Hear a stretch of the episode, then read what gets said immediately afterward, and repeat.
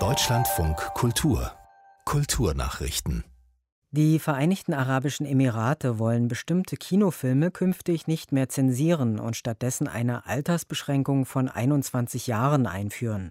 Das teilte die für Medienregulierung zuständige Behörde mit. Die Vereinigten Arabischen Emirate gelten als eines der liberaleren Länder der Golfregion. Erst kürzlich kündigte das Land an, das Wochenschema dem des Westens anzupassen, bei dem das Wochenende auf Samstag und Sonntag fällt und nicht auf den Freitag. neunzig Prozent der zehn Millionen Einwohner der Emirate sind Ausländer. Der Chefdirigent der Sächsischen Staatskapelle Dresden, Christian Thielemann, ist von einer Impfpflicht nicht überzeugt. Er sei darüber im Zweifel, ob man die Menschen dazu verpflichten könne, sich impfen zu lassen, sagte er der Dresdner Morgenpost. Wer sich nicht impfen lasse, habe seine Gründe. Er wolle darüber nicht urteilen, auch wenn er selbst einen solchen Grund nicht erkennen könne, so Thielemann weiter. Er selbst habe sich sofort impfen lassen, als dies möglich war. Das gibt Sicherheit, so Thielemann. Die Impfung ist das geeignetste Mittel gegen die Pandemie.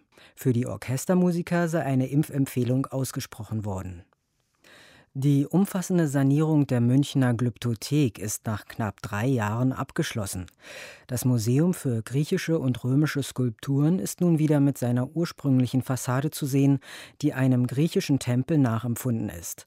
Das teilte das Bayerische Kunstministerium mit. Die Glyptothek zähle mit ihrer Skulpturensammlung von Weltrang zu den international führenden Museen für antike Kunst. Dabei sei auch der klassizistische Museumsbau selbst ein Highlight, so das Ministerium.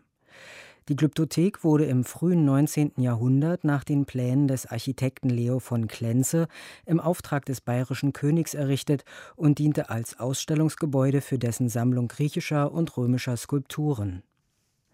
Zehntausende Menschen haben in Polen gegen ein neues Rundfunkgesetz protestiert. Aus Sicht von Kritikern könnte es die Pressefreiheit einschränken. Proteste gab es in Warschau, Danzig, Stettin, Posen, Krakau und vielen anderen Städten. Am Freitag hatte das Parlament das geänderte Gesetz verabschiedet. Die Entscheidung liegt nun bei Präsident Duda.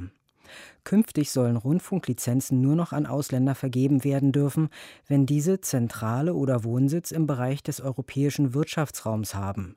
Zusätzlich darf der Lizenznehmer nicht von jemandem abhängig sein, der Zentrale oder Wohnsitz außerhalb hat.